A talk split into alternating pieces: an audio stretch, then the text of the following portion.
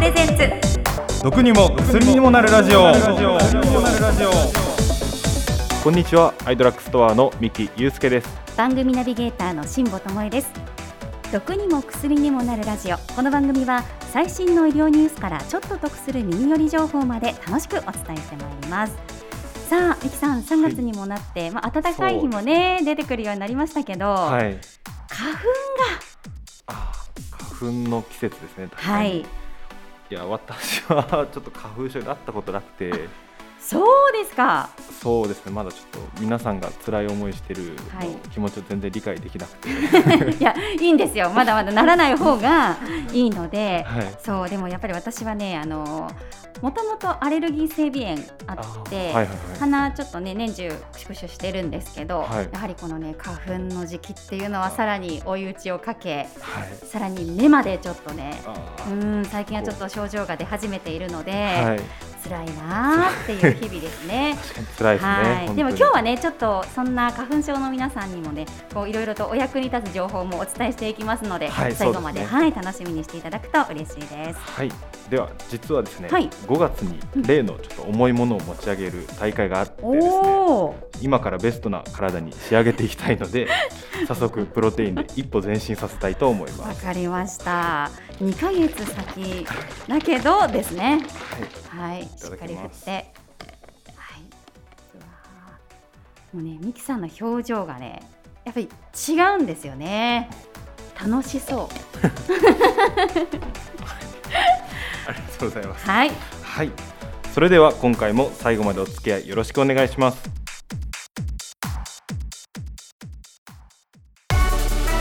アイドラッグストアプレゼンツ。毒にも薬にもなるラジオ。お送りしております毒にも薬にもなるラジオ今回もたくさんのお便りをいただいています今月のテーマはこれだけは譲れない引っ越し先を選ぶポイントですはい、お米ちゃんからメッセージをいただいています、はい、ありがとうございます。食べることが大好きなお米ちゃんです。私の引っ越し先を選ぶポイントは微妙に不便な場所であることです。おえーコンビニ徒歩1分スーパーが目の前みたいな好立地羨ましいです。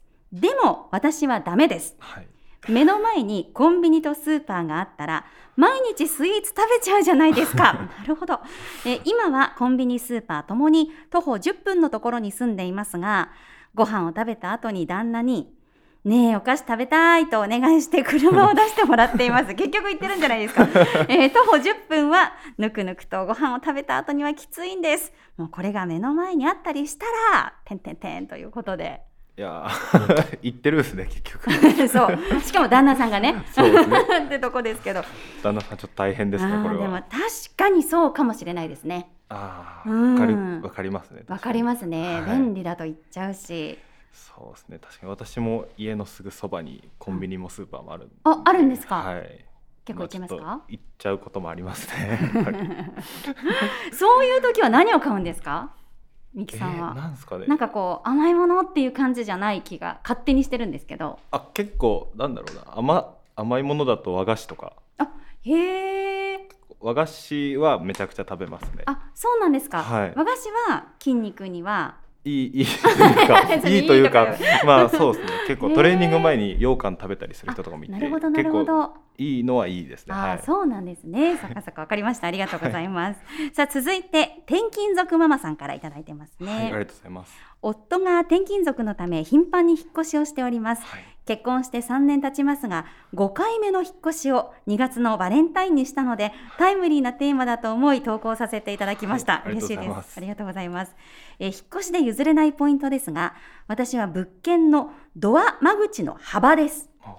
転勤は引っ越しの2週間前に言われるため、えー。えそうなんですね。結構ですね、毎度慌ただしく妥協して物件を決めていましたがある物件ではい。冷蔵庫がキッチンのドアを通らなかったことがあったからです。あ引っ越し屋さんがさまざまな方法で入れようと頑張ってくださいましたが結局入らず。購入して半年しか経っていなかったのに泣く泣く廃棄しあ買い替えました。えー今では笑い話ですが当日はもう本当に大泣きでした うん、そのような理由で必ず間口を真っ先に測るようになりました。ここれは相当なポイントですね。確かにそうですね本当に、ねあ私今の物件でええ。えあの ドラム式洗濯機を買ったんですよ、はいはい。ただあの入れる時に洗面所のところ通らなくてであのなんですかマイナーチェンジしてええ。普通の縦型に変えたんですけど、ー まさに転勤族ママさんと同じ思いをされたという。そうですね。ちょっと悲しかったですね確かに。あ悲しいですよね。はい。でも本当あの引っ越し業者さんってすごいなと思います。うんうちあのマンションがあの外に階段があってそれはいでちょっと、あのいや動かさなきゃいけないんですけど、はい。家具を。綺麗にギリギリのあの幅で一切傷つけずダイニングテーブルを運んでくださった時にはもう本当に感謝しました。すごいですよねね。本当に。まあ、引っ越し業者さんおそらくこの時期とても忙しいと思うのでねですね。はい。頑張っていただきたいなと思います。はい。さあ番組ではあなたからのメッセージお待ちしています。番組概要欄に記載してあります受付フォームよりお送りください。メッセージをご紹介した方には2000円分のポイントを差し上げます。それではコーナーに参りましょう。アイドラッグラボえ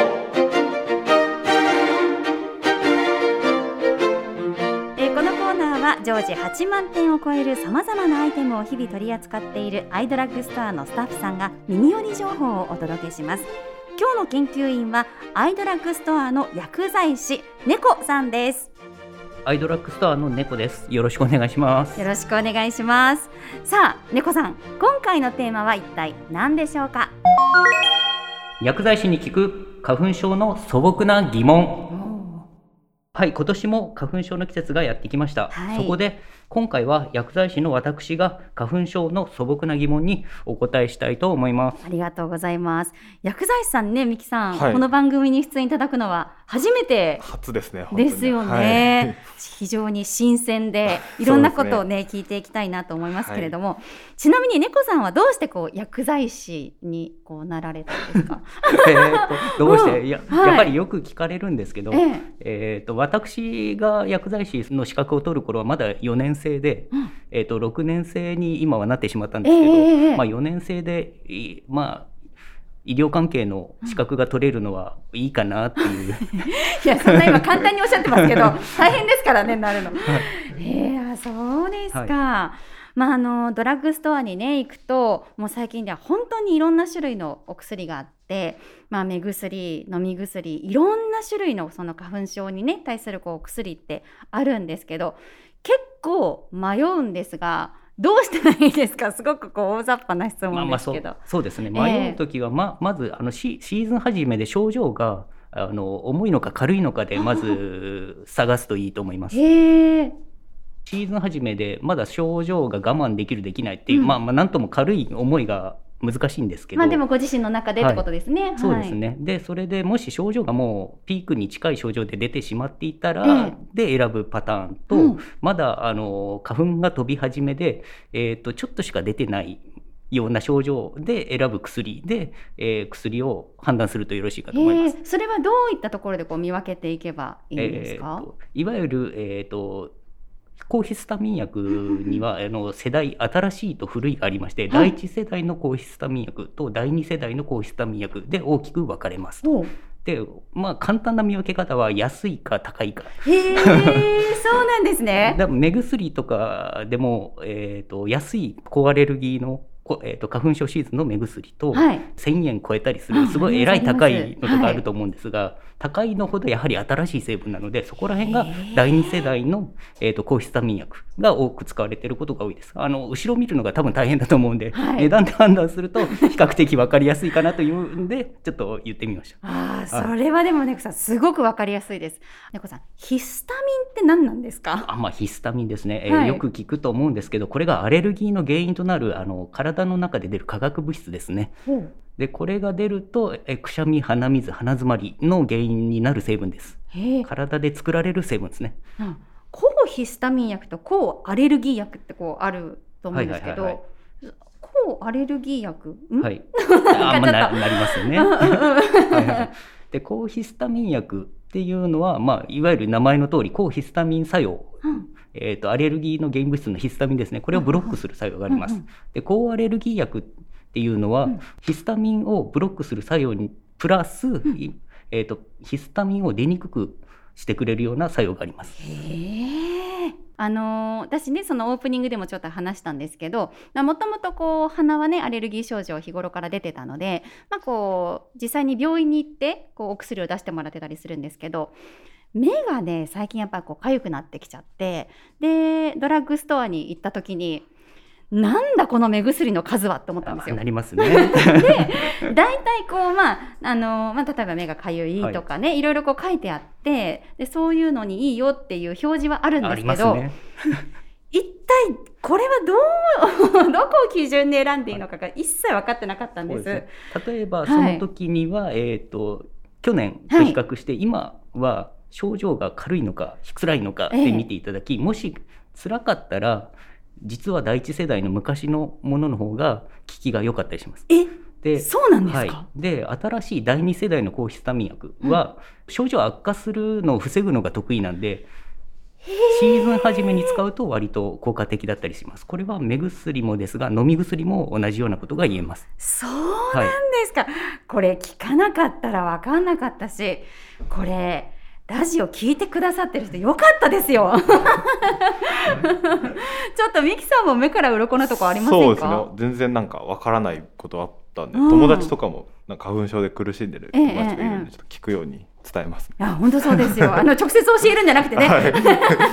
ポッドキャスト聞いてねってことですね。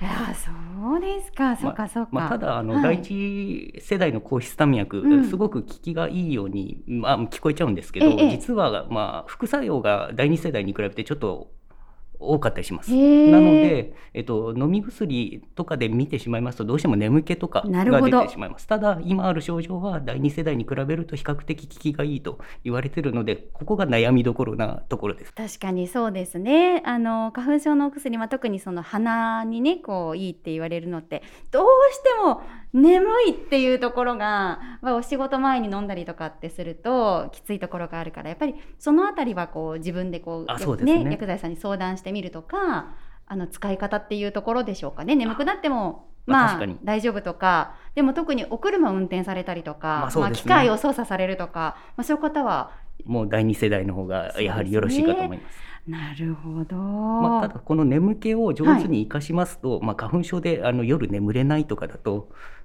鼻が詰まってとか鼻水がとか、まあ、そういう寝る悩みに直結してるとひょっとしたら第一世代を上手に使った方が良かったりもするケースがあるのではあ何度知ってると使い分けができていいかもしれないです。あとなんかこうね薬とお酒ってねね。あの良くないとか言われますけどやっぱりそれ花粉症のお薬でもそうなんですか？あまあ、もちろんそうですね。特に第一世代の抗ヒスタミン薬は、あはい。の眠気がありますのでまあ脳に、えーをちょっと働きを弱くしてしまったりするのうん。で、えー、と眠気が出やすいと。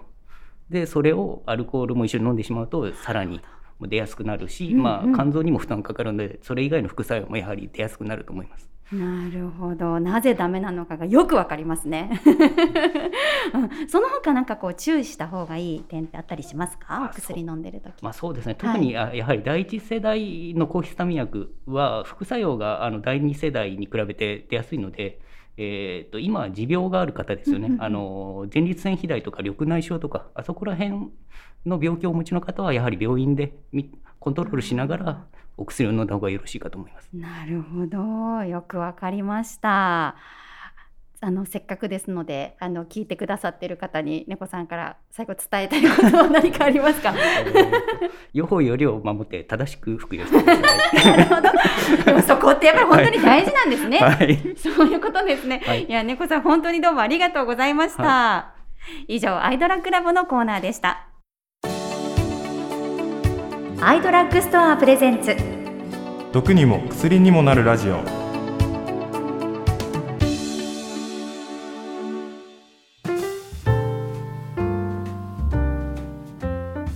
送りしてまいりました。毒にも薬にもなるラジオ、お別れのお時間です。